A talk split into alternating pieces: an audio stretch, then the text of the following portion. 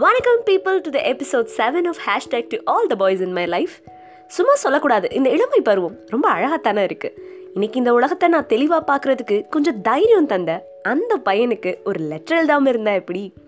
அவர் வாழ்ந்த முக்கால் நூற்றாண்டில் ஒரு டுவெண்ட்டி இயர்ஸ் ஏன் கூட பயணம் செஞ்சுருக்காரு. அவர் படித்தது என்னவோ ஃபிஃப்த்து ஸ்டாண்டர்ட் தான். ஆனால் உலக நடப்பெல்லாம் அத்துப்படி. கணக்கு வழக்குலலாம் ரொம்ப ஸ்ட்ரிக்ட்டு கூன் விழுந்த முதுகு. மடிச்சு கட்டின வேஷ்டி. முகமே மறைக்கிற அளவுக்கு போட்டிருக்க கிளாஸஸ் ஷார்ப்பான லுக்குன்னு ஸ்வாகாக இருப்பார் அந்த அறுபது வயது இளைஞன். ஊருக்குள்ள அவருக்கு ரொம்ப மரியாதை உண்டு. அவரோட பாசத்துக்கு பஞ்சமே இல்லை. அதே போல கோவத்துக்கு குறைச்சலும் இல்லை.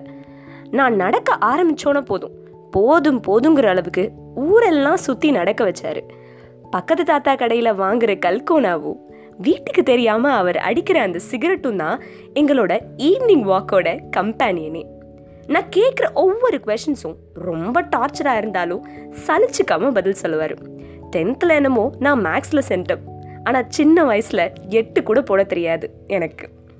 எட்டு மட்டும் கற்றுக் கொடுக்காம எட்டுக்குள்ளே உலகம் இருக்கு பாரடான்னு நம்ம தலைவர் ஸ்டைலில் வாழ்க்கையை கற்றுக் கொடுத்தாரு. நான் மேடையில் ஏறி தைரியமாக பேச ஆரம்பிச்சது அவரால் தான். நான் படிக்கிறப்போ அவர் பேப்பர் படிச்சுட்டே எனக்கு கம்பெனி தரதுலையும் அம்மா அப்பாட்ட திட்டு வாங்குறப்போ என்னை வந்து செல்லமா ரெண்டு தட்டு தட்டிட்டு இனிமே இப்படி பண்ண மாட்டாமா? சரி வான்னு கூட்டிட்டு போய் சாக்லேட் வாங்கி தரதுலையும் ஒவ்வொரு காம்படிஷன்ஸ்லையும் நான் தோத்துட்டு வரப்ப உன்னால் முடியும்டா கலந்துக்கிறது தான் முக்கியம் அப்படின்னு என்கரேஜ் பண்ணுறதுலையா இருக்கட்டும் அவரை அடிச்சுக்க யாருமே இல்லை.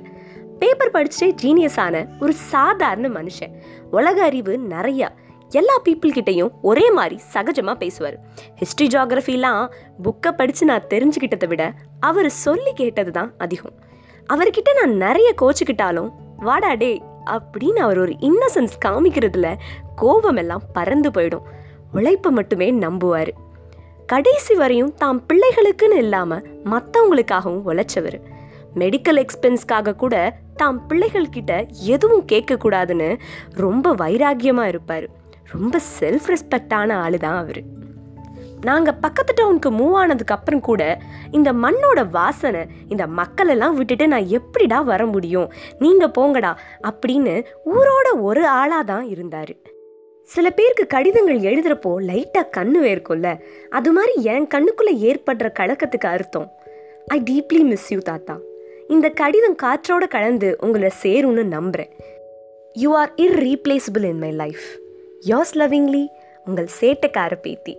இந்த மாதிரி ஒரு வயதான இளைஞன் கண்டிப்பாக எல்லார் வாழ்க்கையிலையுமே இருப்பாங்க. ஸோ ப்ளீஸ் அவங்களுக்காக ஒரு லெட்டர் எழுதுங்க அப்படிங்கிற ரெக்வஸ்டோட போகிறேன் நெக்ஸ்ட் எபிசோடோடு வரேன். Stay tuned with me this is Kadhai Poma with Preethi